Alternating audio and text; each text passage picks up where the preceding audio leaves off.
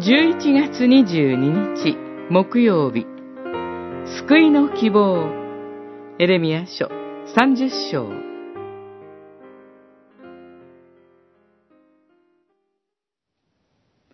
一人の指導者が彼らの間から、治める者が彼らの中から出る。私が彼を近づけるので、彼は私のもとに来る。彼のほか、誰が命をかけて私に近づくであろうか、と主は言われる。30章21節。エレミヤ書30章には、裁きと救いが交互に語られています。裁きの部分だけを拾い読みすれば、絶望するほかありません。そこには、罪に対する神の激しい怒りと、罪が生み出す悲惨な結末が語られています。しかし、神が裁きを実行さえしなければ、罪の世界は安泰なのでしょうか。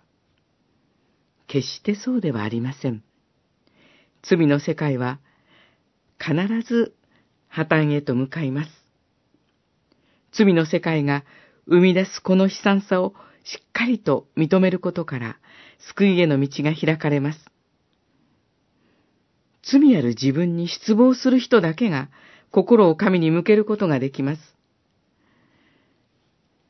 エレミヤ書30章は、神の裁きの恐ろしさを語りますが、それ以上に神がもたらす救いの恵みを語っています。神は、真の指導者の出現を約束します。その指導者は、イスラエル民族から出ること。しかも、その者は命をかけて神のもとに近づくことを語っています。まさにイエス・キリストを思い起こさせる言葉です。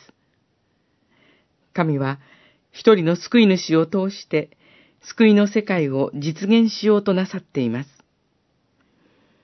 罪の世界を終わらせ、救いをもたらす神の熱情にこそ私たちの希望はかかっています。